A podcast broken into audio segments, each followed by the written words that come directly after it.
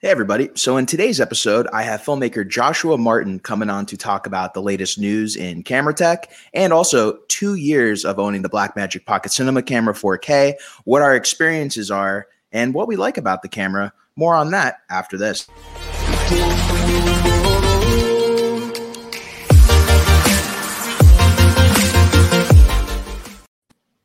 Joshua Martin, welcome to the show. How are you doing today?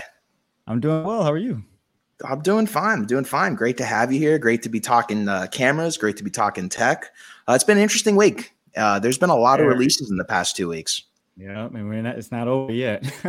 No. I mean, we still have the A7 III coming up, right? Yeah.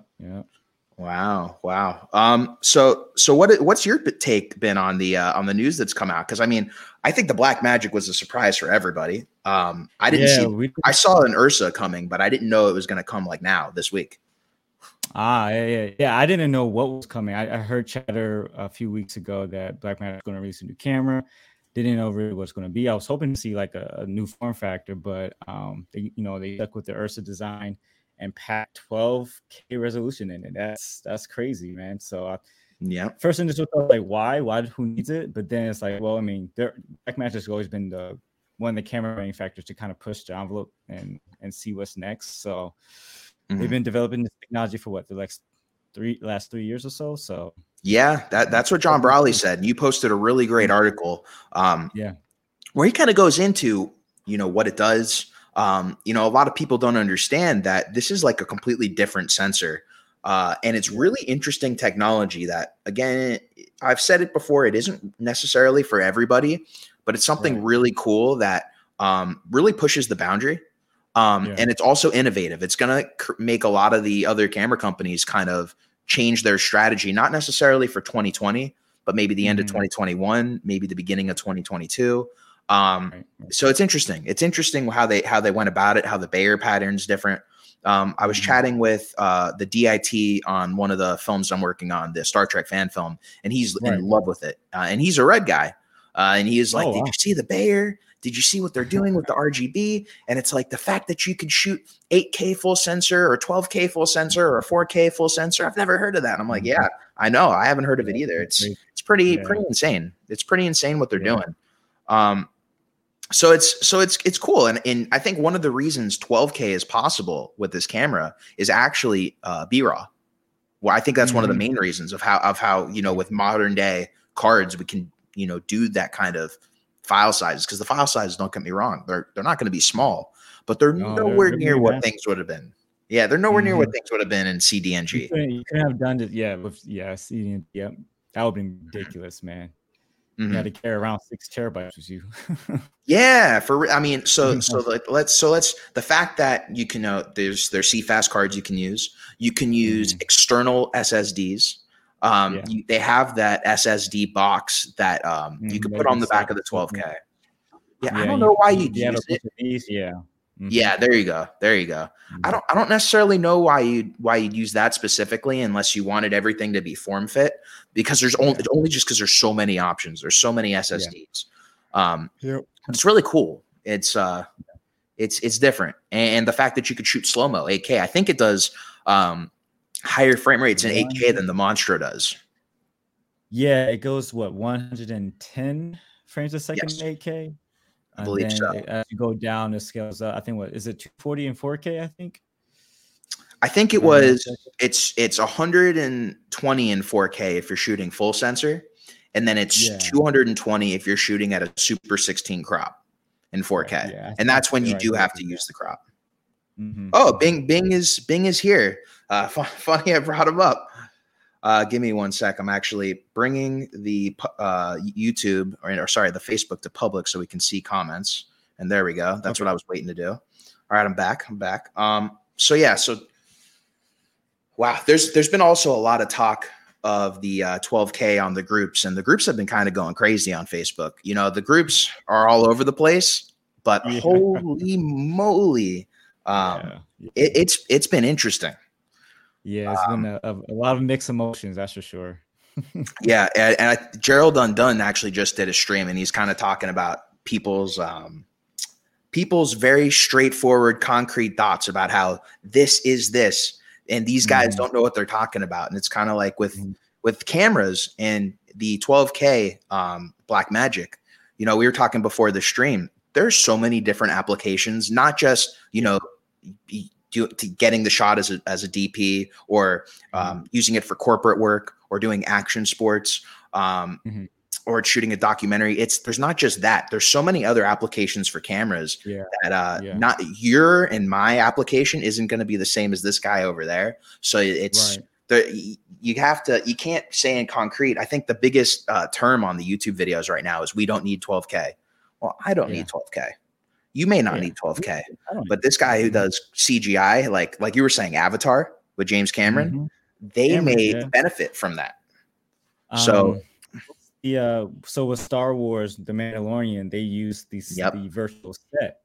And I can imagine you want the highest resolution, you know, cameras to capture that all that digital screen in the background. And they did phenomenal. I mean, obviously they did a phenomenal job. If you watch The Mandalorian, for the longest, I didn't know that was a virtual screen. I didn't know that was a virtual set. So I didn't either. I didn't even know until I saw the behind the scenes. I'm like, what the heck? So there's so many applications that we just don't really know what this industry is moving forward towards. So you know, we got to sit back, see how it trickles down to the smaller consumers. If you want to stay in that level, it's bigger technology is always going to trickle down to what we need. Look at R5, look at the A7 IIIs, look at obviously Blackmagic now. Because before to get 12K in a higher end camera, you're going to spend probably upwards of $30,000, $40,000, $60,000. Yeah, no, absolutely, and that's before you outfit it. That's just body only. You're spending like I think it was like 45 or something like that. But you know, you're spending way more. So the fact that you can get it for $10,000, I saw Linus Tech Tips did a video, and he is like, I bought 5 of them. And the one dude, like, why? Yeah, he bought 5, and they're like, so why did you buy 5? And he's like, well, I look at it like this: Blackmagics are so hard to get that if they're really good, I'm gonna go sell all my reds and I'm still on top, or I'm gonna sell these Blackmagics and I'm still on top because they'll be really hard to get. And I'm like, he's actually got a fair point there if you got the money to do that. I don't, but so. So on the subject of the 12K, before this becomes an entire show on that camera, you sent me an article, or I saw you post an article on Facebook about John Brawley, who's this amazing DP who's basically done a lot of the test footage for most of the Blackmagic cameras, and he posted some interesting tidbits of information on his post about like the sensor and the RGB patterns. What did you think about the article? To be honest, I haven't finished it, but I just kind of it's a lot. Good points there. It's a lot. Yeah. Well, for me, it's my week's been kind of crazy, so it's like I kind of looked at it at a glance. But one of the things that stuck out to me is that even though this is a Super 35 sensor, it kind of acts like a full frame. So he was talking about how in 12K, 8K, and 4K, since you're shooting the entirety of the sensor, it's essentially for instance, he gave an example of your 18 millimeter lens. You wouldn't necessarily apply a 1.5 crop because of the Super 35 sensor. You would have a 18 mil, like you'll have a true focal length of what you're using. And that's very interesting coming from, you know, because I have a Super 35 Z Cam S6 camera, and that's roughly like a 1.5 crop on open gate, and it starts to crop in as you go on with the different resolutions. But I'm still kind of like, I'm just trying to understand, like, how does that even work on a Super 35? Since I'm looking at the article now, and he says it right here. If you know, your 18 mil lens is still looking like an 18 mil lens when you shoot 12K, 8K, and 4K, and then so it doesn't really crop into that. So that's pretty mind blowing, I thought. Yeah. Well, and the one thing I'm thinking when he's saying that is not necessarily that you're going to get like the traditional full frame field of view, but I think it's the fact that you can shoot in 4K and 8K full sensor. You're not doing the crop in on the sensor like you would with the traditional Blackmagics. You're just, it's the same field of view no matter what. It's the resolution change. Because look, like we're going to talk about later on the Pocket. That's one of the things with the Pocket. You shoot lower than its max resolution, and you're cropping in on the camera. On the sensor. That's what's going to happen. And I guess when you're shooting raw, it made sense because you're shooting pixel for pixel. And that's what's interesting about this technology. You're shooting raw video, but you're able to shoot 4K raw video full sensor on a 12K sensor.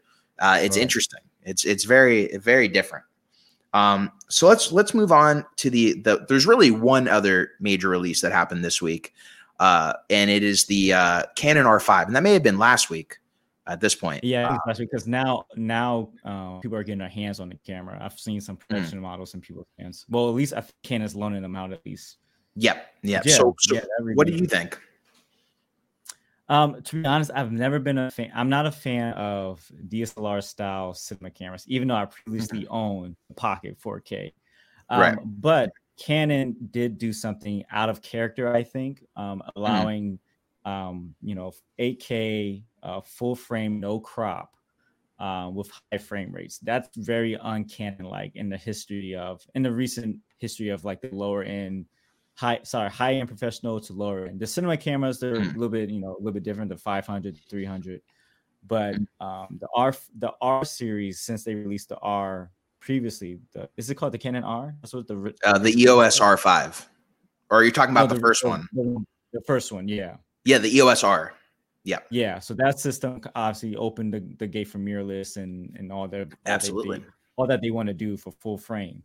So that being said, I think it's interesting about this whole it overheating and stuff. I've been hearing is chatter. I don't know if that's just from the pre-production model that's happening, or if that's going to be happening with the current models that are going to be released to the public.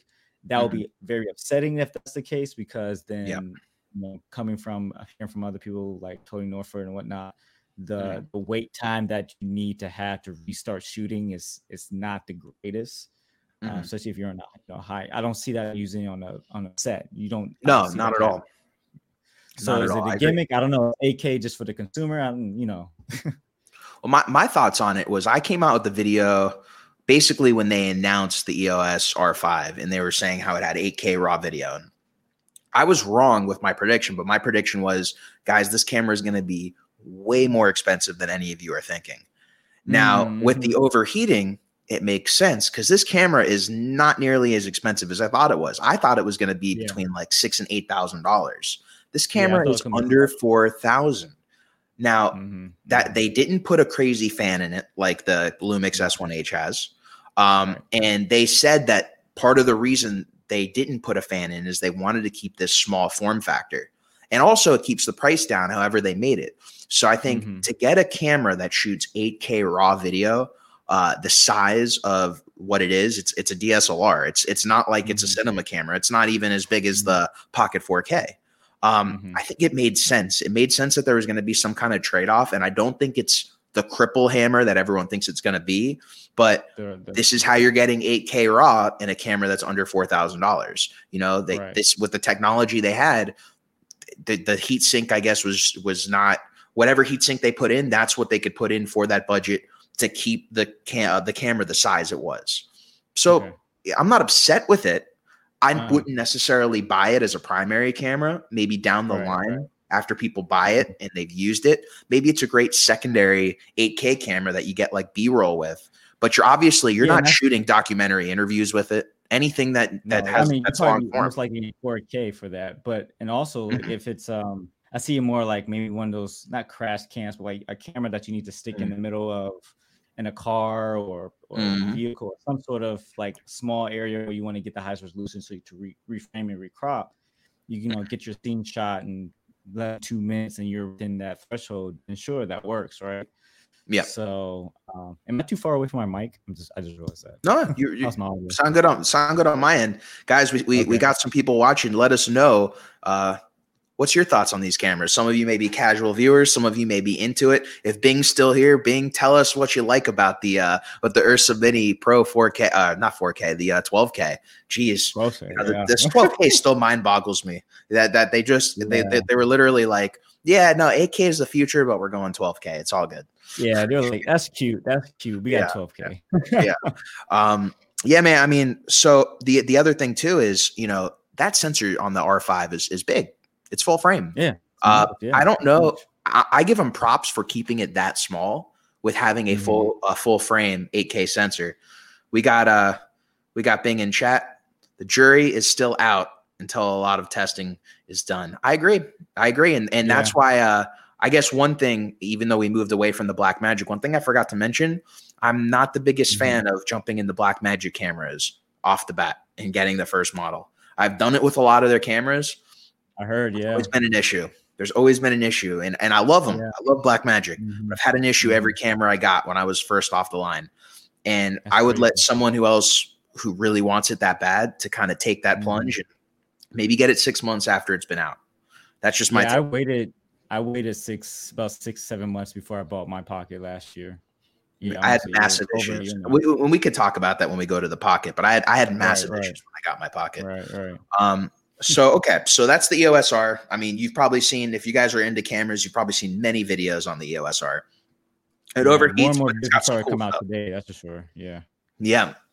And I want that. I want non-biased videos to kind of see, whether it lands the punch or not. Because listen, it does 10-bit.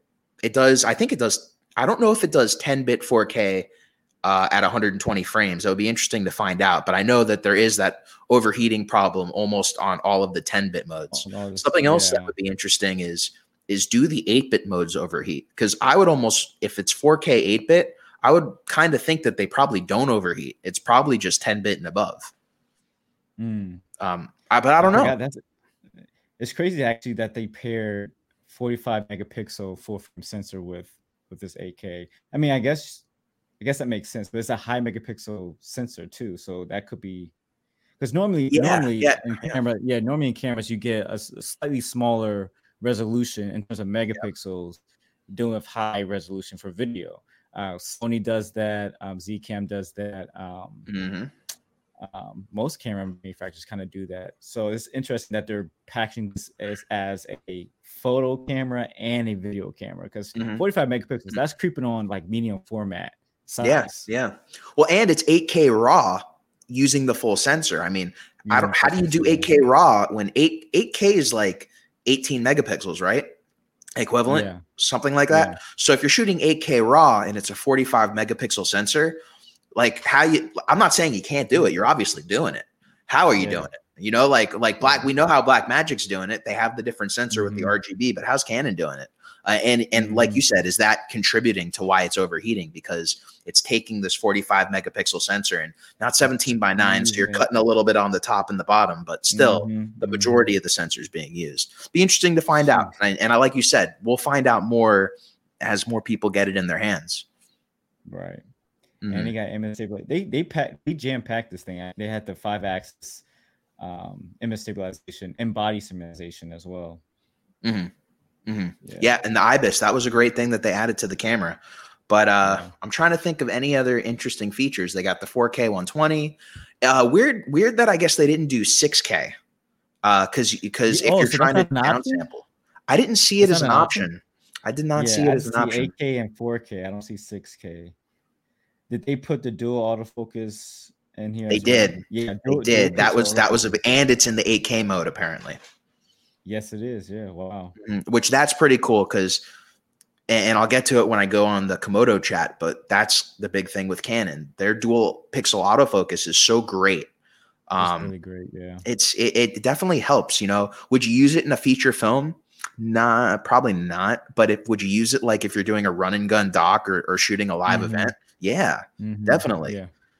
Yeah. So let's see. We got some comments here. We got Josh Ben Bernales, not surprised, excited for the R5, more for the Sony. I don't use either for video, but it's a nice hybrid for weddings would be sweet. And I think that's a great segue to talk about the last camera that's about to be released, which we spoke a little bit about yesterday, the Sony A7S III. A lot of speculation out right now on that camera, especially with a release date actually put out there. And you brought up a good point.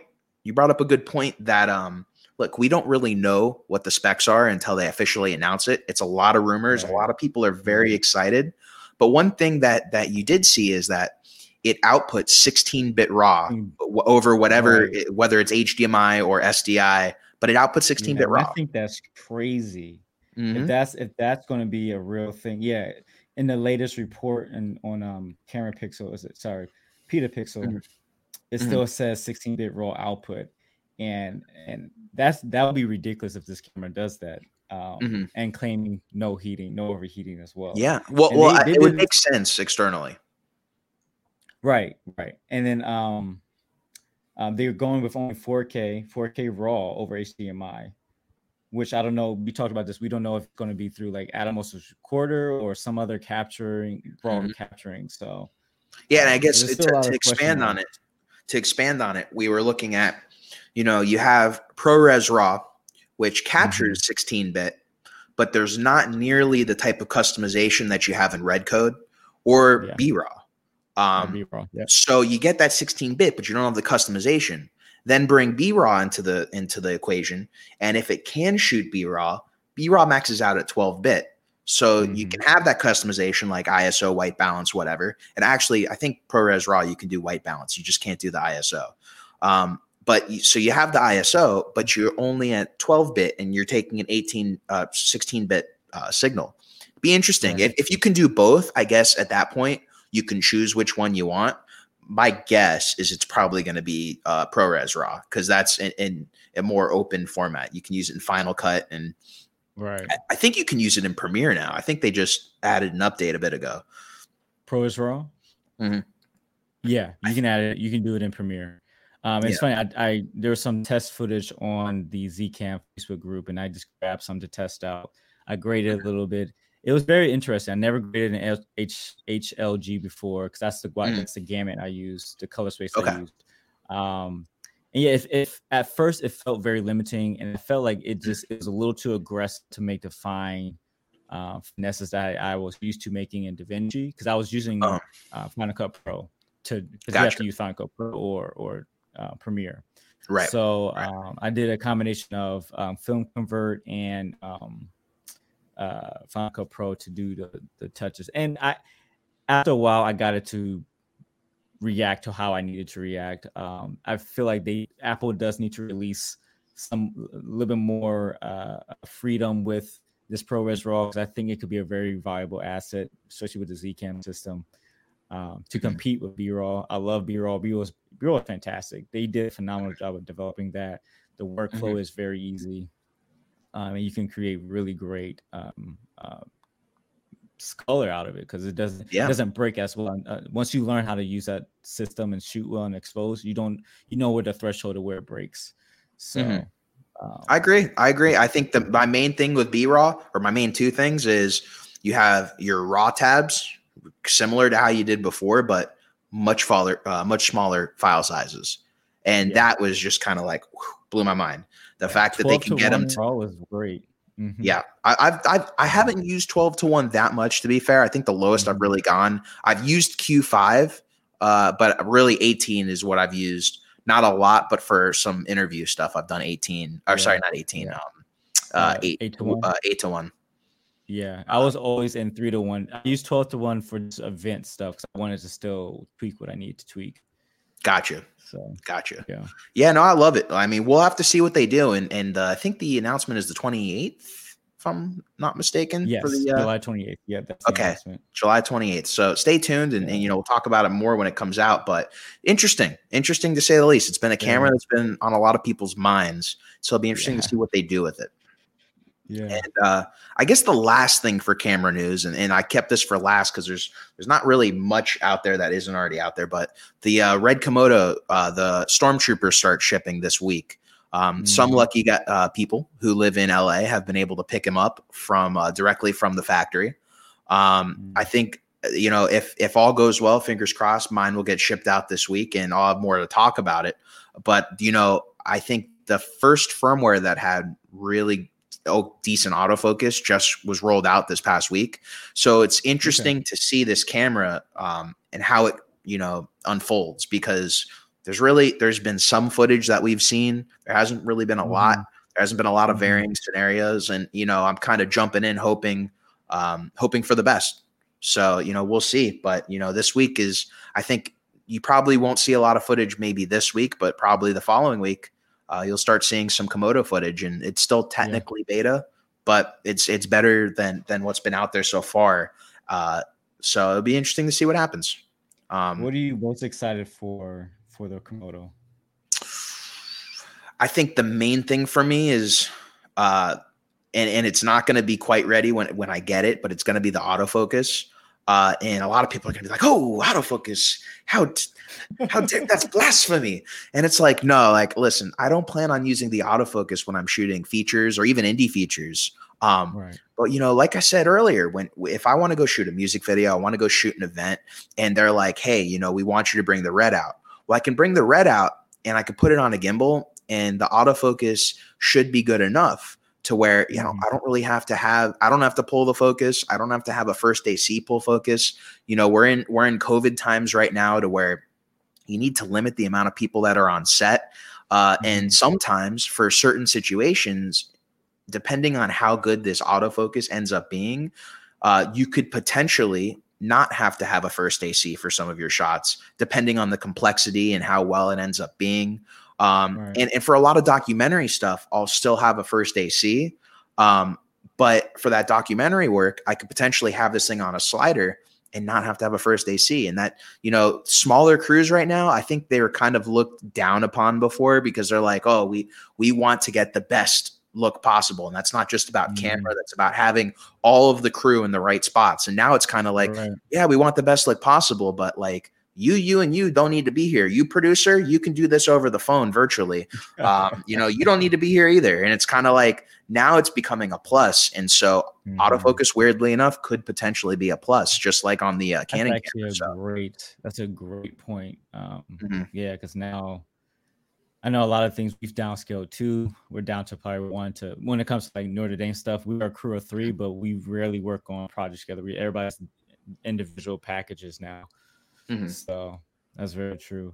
We have Josh in the chat, by the way, real quick. He's saying, do we have any idea when the Komodo is available to the general public? Now, because things went south in LA, Jared's made some posts basically. Originally, he made a comment saying potentially later this year, maybe September-ish, but things are going south in LA. And one of the things that I applaud them for is I think there was like 100 of us on that stormtrooper list. And I think what they ended up doing was, because they saw things went south, it looks like they just went and they made all the cameras instead of like making them batches at a time. And I think that's why, you know, that way. I saw pictures. Yeah.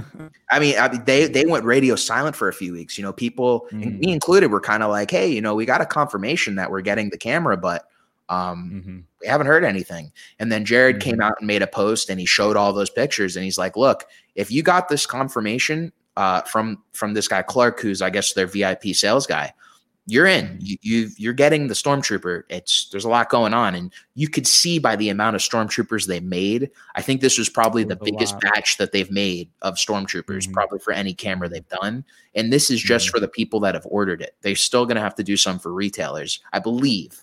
I don't know that as a fact, but when I was speaking to a few people that I've met through the Komodo group, which is an amazing group, that's what they said. They said that that there's still some to be made, but they're trying to knock these out before a potential lockdown happens in LA again.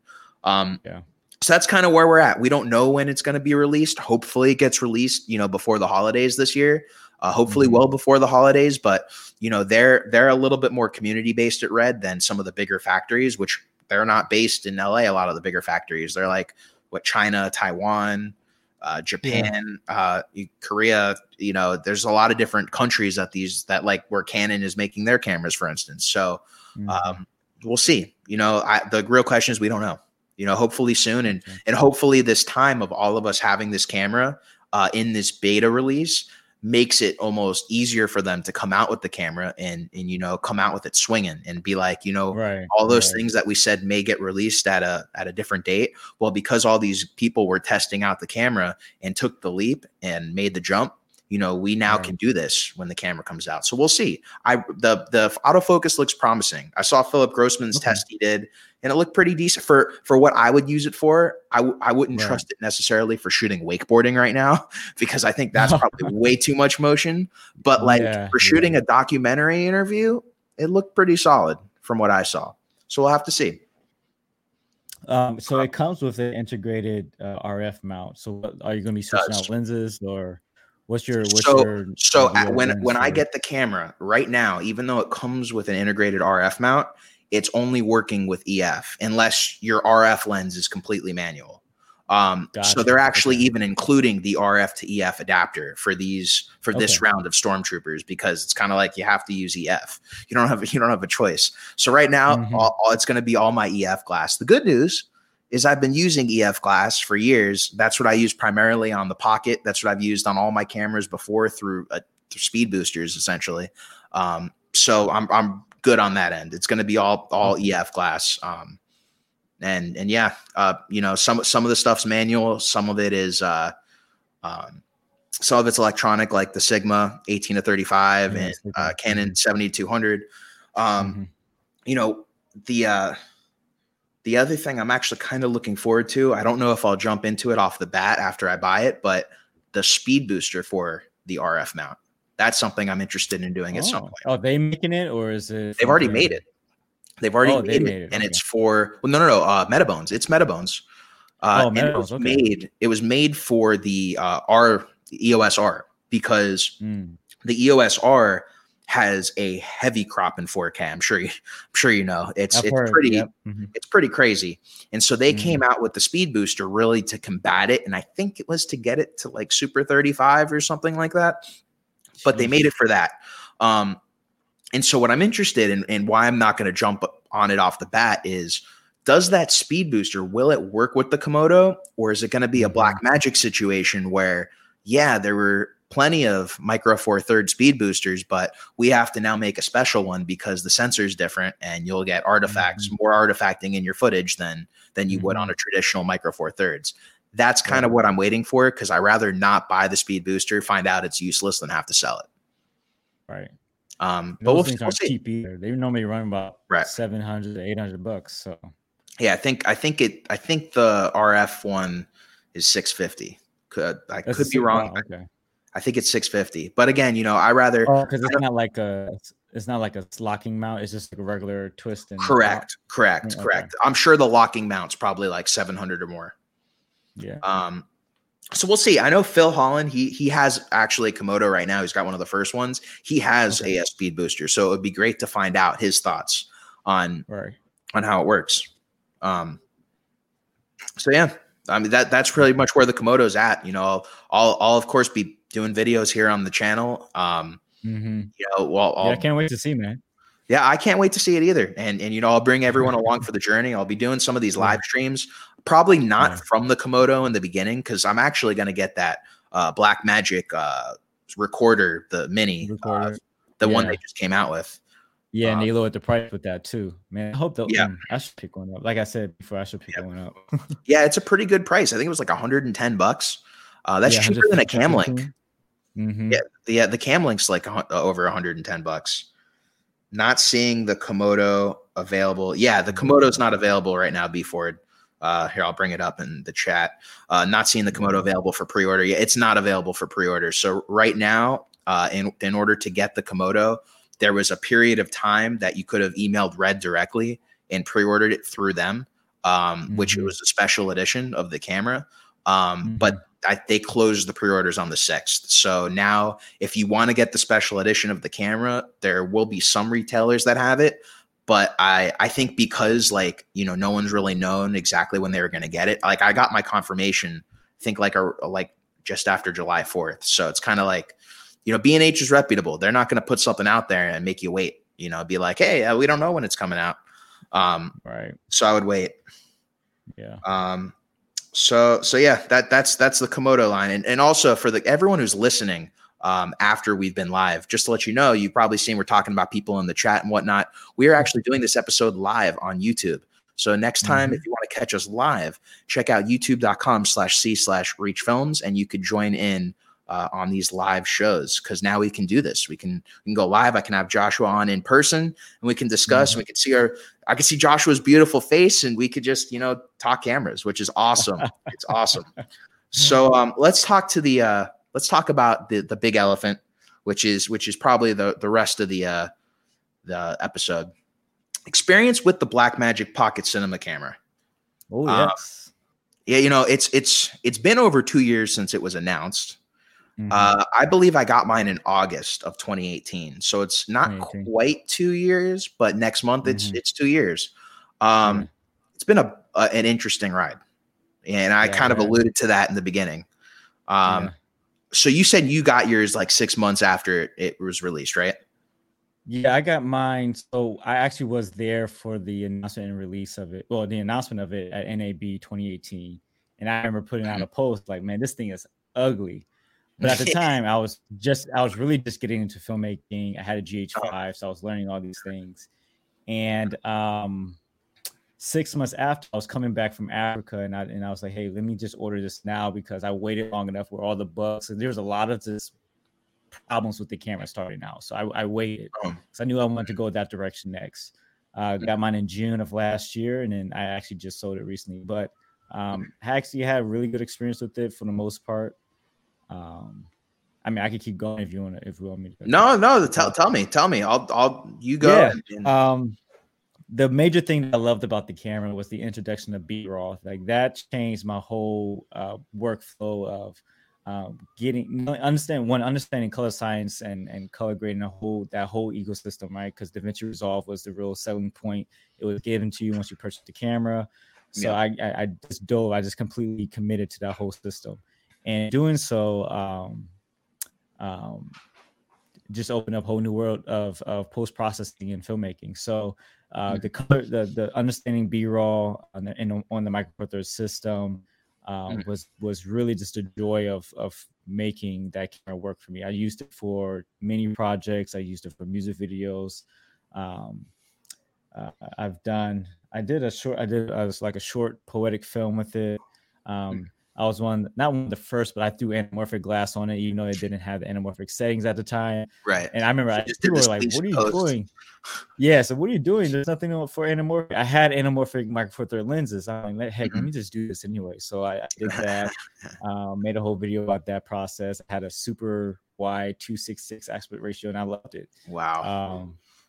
Yeah, I was using 2X lenses. So it was on a 16:9 field of view sensor, right? Even though it was 4:3, but and then that really got me started to do all these types of rigs and kitting it out and figure out the best way to use it on a shoot and and from everybone's experience, you kind of have to rig this thing.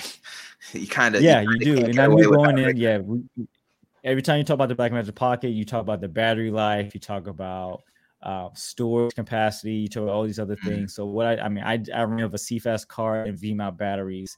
That's what I knew I was going to do going in. I did not want to have a headache about any of that. I never had any crash. Huh? No, I said I'm with you. Yeah, I didn't have any crashes with my camera, which was great. I knew there was a lot of headaches people were experiencing still. So I'm curious, like, what did you? Oh, and eventually I got the Speed Booster. I got some, because I purchased some full frame lenses, and I didn't like the Speed Booster experience, even though this was the one that was outfitted for the Blackmagic Pocket. Really? Okay. Interesting. Yeah. I got the EF locking system that was designed specifically for the Pocket. And my experience with that was it introduced, I have apochromatic lenses from Blackmagic. And basically, do you know what apochromatic is? It specifically has the chromatic things bluffed out through the coating, right? Or no? Yeah. So there's an extra element in there that helps correct fringing, chromatic aberration, blue, green, whatever tints, right? So it's a really great lens, wide open. So when you're ever putting a piece of glass in between your sensor and your lens, it's going to introduce some other type of character, and that's what it was doing. Yep. It was introducing chromatic aberration, and I'm like. And not a lens purist. I'm learning to be a lens purist to see what are the true qualities of a lens. And so having that just kind of just messed me up. I'm like, I really don't feel like it worked best on cloudy days, low contrast. Yeah. But on high contrast days, it was just like, no, I can't do this. And added distortion on, because it's magnifying the sensor from 1.9 whatever to 1.2. Close to full frame, so it's going to introduce. So you did the full frame, the XL, Blackmagic specific. Okay. Yeah. Okay. Good to know. And maybe those who have the 7.1 has better experience because it's not trying to really stretch to get that wide to that magnification. But I had the XL, and I wanted it that wide to see what it looks like on closer to get to full frame. Because well, I mean, you can get a little bit more depth. You can get more shallow depth of field, especially if you're able to get closer to your subject and you're closer in the lens. You can get a little bit more shallow depth of field. It's just the science of it, and I'm with you. That's why I had the XL and the Ultra, but I did not have the Blackmagic specific ones though. I had the ones that were made for like traditional Micro Four Thirds cameras. So it's interesting to hear that you had those problems still with the Blackmagic specific ones. Cause I thought, that it could possibly be that these were made for Micro Four Thirds. And I remember seeing, I think his name is Brian Caldwell. He's the guy who does the optics for Metabones. And he was saying that, the sensor stack of the Blackmagic Pocket was slightly different, just like the old Pocket was. And so they had to create these specific Metabones to shoot at wider apertures. So you didn't have this kind of distortion at like, you're taking a Sigma and shooting speed boosted 1.8 to 1.2. You would have issues if you were using the traditional Ultra, and they were supposed to eliminate or mostly eliminate the issues on the Blackmagic. But it sounds like not, if you were still having the aberrations. Yeah, because that's what I was worried about. Yeah, because like I was in the middle of doing a review with the Sigma 18-35, the Rokinon 24, and the SLR Magic 25, and on the Ultra, on the XL, on the widest end on the 18-35, you get the stretching distortion. So the corners are really stretched and really soft. So like, I mean, I wouldn't imagine, because like I said, if you put it, now you're saying on 18, when you 18. Shot with the XL. Yeah. And there's definitely vignetting. Yeah. There was vignetting. Well. Yeah. There's the barrel vignetting from it too, because obviously that's a Super 35 lens, right? Crop sensor lens. So yeah, you're going to run into that on the widest end, but on the full frame, there was vignetting too. Right. I noticed when I used the XL that I really could only use like between 30 and 35. And that was it. That's all I could use out of it, where I felt comfortable using the XL. Ultra, obviously I didn't have that issue. But the XL, I was like, I remember there was one time I think I shot at like 28 mil.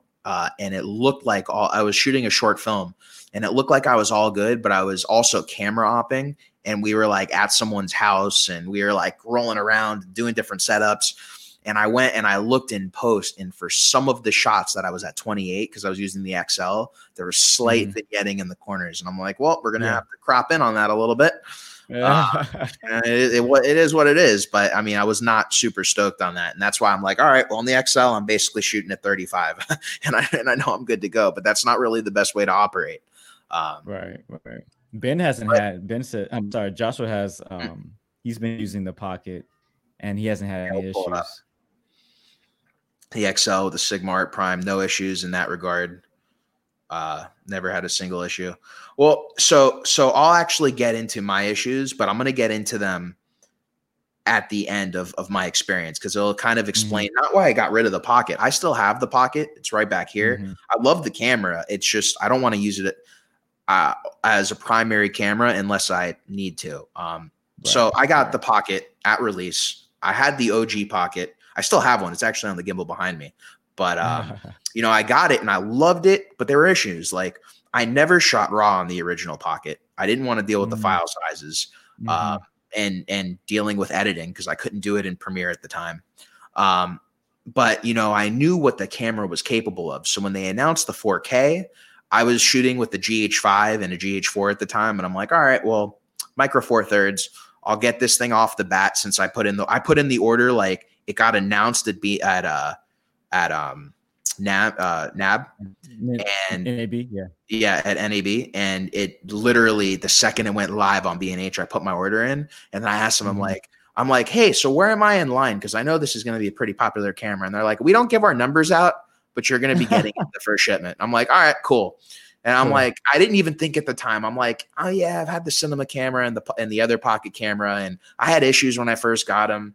The original Pocket camera had this crazy issue where if you had bright light sources, it would turn into a white orb in the footage. It wasn't fixable, and so you had to send the camera in and they had to fix whatever it was and send it back to you. So anyways, I forgot about that. I was too enamored with the footage. I think I saw John Brawley's footage, and I was just like, oh, this thing's amazing. This thing looks amazing. The color science looks great. I'm going to do it. I'm going to do it. So fast forward to when I get it. I had some issues. I had power issues right off the bat, like within 24 hours. At that point, I already had to send it in. I also had issues with my screen. My screen had some crazy color on it. It was like green tinted, and it had like lines through it. So I was like, this is definitely going back. I'm glad I still have my GH5 and my GH4. Now, to Blackmagic's credit, they took care of it. I got it back, or I think like a week later, maybe like 8 days later, and they got it back, and it's the same camera I have now. But after using it for a while, I love the XLR. Not having to have use my Zoom recorder, not having to have a separate device. I forget what it was called on the GH5, but it was basically a separate device. The audio device? The audio device, yeah. I like being able to have it all routed into the camera. The GH5 had the LUTs where you could put the LUTs on just like the Pocket, but the Pocket you could burn them in if you needed to. I only did it for like the first month I had the camera, but I did it just because I didn't want to deal with grading. Right. And I at the time I tried RAW, but just like the OG Pocket, I'm like, the CDNG isn't working for me. When I was shooting short films, people weren't having it. They're like, I'm not taking these thousands of files. So I'm like, all right, well, I guess I'm shooting ProRes. And then I got kind of like upset with the camera because I'm like, the color science is insane. I love the look of this camera. But at the same time, like I'm shooting in ProRes, which is easy to handle on the computer.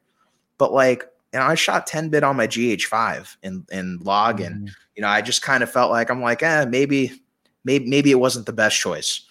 And then I think that I still used it though. I still love the camera, but I mean, between that and the battery life, which was nowhere near what the GH5 did, I had to have V mounts.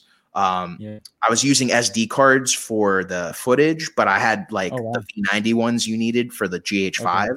So they worked fine for any 24p, anything on ProRes and B-RAW, which I'll get to after. But, I didn't hate the camera. I just wasn't in love with it like I thought I was going to be. And then they came out with B-RAW, and I did a whole short film in B-RAW, and at the time you couldn't edit it in Premiere. You had to do it in DaVinci. So I was glad I didn't have to edit it, but I played with it in DaVinci since they give it to you. And I'm like, it's pretty cool. I did a few other commercials. I still shot those commercials in ProRes because I had to edit them. And at the time, again, you couldn't edit in Premiere with the B-RAW. Let me rephrase. You could, but you had to get a plugin that was not made by Blackmagic or Premiere. Right. I wasn't really willing to mess with that. Right. I remember that. Yeah. So, and then they released the plugin. They released the official plugin from Blackmagic. And I think this is like almost a year after the camera's been out. And I basically just been shooting ProRes for a while. Oh, wow. And I was just kind of like, all right, let's mess with this. And so I went and that's when I started editing the short film together that I shot B-RAW that I didn't have to edit. And I'm like, wow, this is insane. Yeah. Like, first of all, the file sizes, the amount of customization I have, it changed it for me. And then from then on, everything I do is B-RAW. Every commercial I shoot is B-RAW. Like, no matter what, even if it's like something that's not really important, I shoot it. If it's not important, I shoot 12:1. Yeah. That was kind of what opened my eyes. Cause with Reds, when we rented them, we shot RAW, of course, but it was a little bit easier. It wasn't thousands of files. Like, it wasn't a file per frame. So it was a little bit more manageable, but with B-RAW, it got back to that simplicity. And I'm just like, I love it. And I didn't want to go back. And then the fact too, when they did the next release of B-RAW, where they had it to where if you're using a monitoring LUT, it would not bake the LUT into your footage, but it would bake like the file, the cube file. Yeah. So that your editor could then do that. Yeah. Mm-hmm. Yeah. That was huge. That feature a lot, actually. Yeah. I personally don't use it myself, but who does use it is editors that I give the files to that now have the cube file without me having to even send it to them, which I really liked. Right. If you dial in your own LUT and you put that on there, it's basically baked into the metadata, so you can turn it on and off. Mm-hmm. Yeah. That was a great feature, I thought. It was. I never saw it coming, and I love it. Now, what was interesting is that was definitely a firmware thing in the camera, because when I went back to my old B-RAW footage, that stuff wasn't there. So it was definitely a firmware thing. But it kind of makes sense. You know, how would it have known to save the cube file back then? So once B-RAW was accessible to me, then I was like, all right, I'm stoked with this camera. But I started shooting with it way more. And then that's when I sold my GH5. I'm like, all right, I don't need this thing anymore. Blackmagic all the way. And so I started shooting with it a lot, and I loved the image, but then I started seeing some imperfections through using the Speed Booster, not through using Micro Four Thirds glass, but Speed Booster specifically. And it was really only imperfections at super wide apertures, you know, shooting like 1.2. On a Sigma 18-35, 1.8. So it was a speed boosted 1.2. But like when I was shooting at it, I noticed hazing, which a lot of people said only happened with the Viltrox. I saw it on mine. And the easiest way I could pick it out that it was a speed booster was there was one shoot I did where I had a Pocket 6K and I had a Pocket 4K. Both had the Sigma 18-35. Yeah, you sent me this. I sent you the stills. Both had the Sigma 18-35, and I saw hazing in this light source that wasn't crazy bright, but I was shooting at the same aperture, and they were both. I think the Sigma, the 6K was at 1.8, and the 4K was at 1.8 as well, including the speed boosted. So just light transmission wise, it was the same and the exact same exposure. And it was only showing up in the 4K. And it wasn't a deal breaker for me, but I'm like, you know, I always knew it was there. I've shot things and I kind of noticed the aberrations. I've noticed the purple fringing, but it was never like really bad enough for me to be like, yeah, I don't like this camera. It was always just slightly noticeable. And I think part of the reason I let it go for so long is that stuff wasn't really present on the GH5. Like, you know, I'm using one right now with the speed booster, and I, you know, when I do these, there's really no fringing. Like, there's purple, but that's a light, you know, like there's no my outline or anything like that. Right. And it was really just the speed booster not meshing as well with the Pocket Cinema camera, and that's kind of, you know, that's why I basically dialed down. Thank God for dual ISO, because now when I use the speed booster, I shoot at the proper aperture to expose and I get the look I want, but I just have to avoid it. And that's part of the reason why I wanted to move towards the Komodo or some other camera that did not need speed boosters to at least get Super 35. And that was kind of my heartbreak with it, but I love it. You know, the best combo I've actually had with it is this combo back here. This is the 70-200 F4 from Canon with the XL, because speed boosted it's 2.8. And I guess what I've noticed is with telephoto lenses, even if you're shooting with like the Canon 70-200 2.8 and it gets speed boosted to 1.8 or 2, it doesn't really have those issues. It's really with the wider glass, you know, shooting with the Tokina 11-16, shooting with the Sigma. But it's some of those stuff where a lot of people don't talk about it and a lot of people don't see it because they're not looking for it. And you're only going to find it by shooting with multiple cameras to know when it is there and when it isn't there. And I think that's the biggest problem. A lot of people, they're shooting with the one camera, or they're shooting with like the same camera and the same setup for a shoot. And so they're like, oh, it looks good to me. And it may not look bad, but we're filmmakers. You know, we see those little things, and the client may be happy with that. And you may have done a great job, but then at least, you know, just get some takeaway from it and learn. Be like, you know what? Exactly. I did notice that's there. And if it's not very noticeable and you're happy with it, then that's awesome. But some people aren't. Like you said, you didn't start off as a lens purist. But as you started doing this, you kind of became one. And I would say that same thing happened to me, where the more and more I shot and I learned, like, you know, I didn't like this combo. I'm going to have to change it up here. I'm going to have to shoot native for this shoot because I know I need this. I need to shoot at like 1.8, and I can't do that on the speed booster. You do it by shooting. but you also do it by shooting with different cameras. So it's, it was an interesting journey that I took with the Pocket 4K. I still have it. I still love it. One of our editors was actually going to use it once I got the Komodo in, but I ended up keeping it just because I want to now use it as a second camera with it. And I also want to shoot some tests, shoot it up against it. I definitely want to see some files with those two for sure. Mm-hmm. Yeah, no, you'll be getting them. It's the Red RAW. That workflow a little bit more integrated with LEs, or is it still their standalone? Oh no, you can use it. You can use Redcode in Premiere. So to give you an example, on the Star Trek fan film, I wasn't the original DP. And then I kind of inherited the position. And so I needed to get some of the files just to see like how they were shot, because I wasn't even told that we were shooting in CinemaScope at 240:1. And so some of the stuff I shot was at like 16:9. So, you know, luckily I shot at full resolution. So you just, you know, take your cutout and put it 240:1. But it was like, I needed some of that footage to do it. And I just plopped it in Premiere. No problem. Same with the Komodo footage.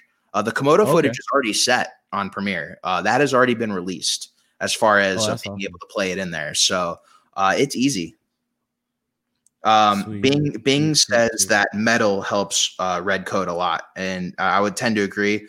I haven't edited Red footage nearly as much as I've done pretty much every other camera I've shot on it, but I've never been the editor on any of those films. Same, so yeah, I never touched the editing process with that. I've shot on the Gemini and the Raven and just those two actually, But yeah, I have never touched Red footage before other than filming with. Yeah, I mean it's been fine on my computer to be fair, but I'm running CUDA, which is it's the NVIDIA card. I basically have the last Mac they made before they scrapped NVIDIA, and you know, knock on wood, it's been chugging through like amazing. You know, this thing's like 5 years old now, and I still do some amazing work on it. I'm probably going to end up getting a desktop here for the Komodo, just because I'm sure you have a laptop. You have a laptop right now. Yeah, I'm using it right now. It's the 2015 MacBook Pro. Gotcha. It was whatever the highest spec one it was at the time, because the way I roll with these is you buy them and then you roll with them for 5 years at least, the Apples. But well, dude, we've already hit an hour. Can you believe that? Well, that happened fast. I know, right? We like I see the real time through this. Yeah, I can't believe it. Because it's pretty good actually. Yeah. Yeah, Bing's telling me I should build a Threadripper PC, and yeah, you never know. I think the only reason I was thinking about going Apple is just because we have credit card points, and they I have enough to get a Mac, so I was like, I wouldn't have to pay for it. So yeah, that's the only reason. True. Otherwise, I would totally be PC. I was ready to be a PC convert away from Mac, but you don't always. Sometimes you know something comes your way, man. I know, but I'd rather stick with a Mac, that's for sure. Yeah, I mean, it is what it is. You know, I'm just going with the flow here. But dude, thank you so much for coming on the show today. I really appreciate it. It's been great. It's been a great conversation. Yeah. We got to do this again. Yeah, absolutely. I definitely want to compare footage. I'm still getting my bearings down with the S6, Z Cam S6. Like I said earlier, I was trying to. I'm dabbling a little bit with ProRes RAW now. Seeing what that workflow looks like, but I definitely want to share some more insight with this cam or Komodo when it comes. Absolutely, I'm excited for you. I'm psyched for you to see what you create with that. How far? Oh, so thanks, we're in the process. It's the short film now because I know things got kind of slowed down for you. So so we were, I want to say we were like 50-60% done when we did that last shoot in March.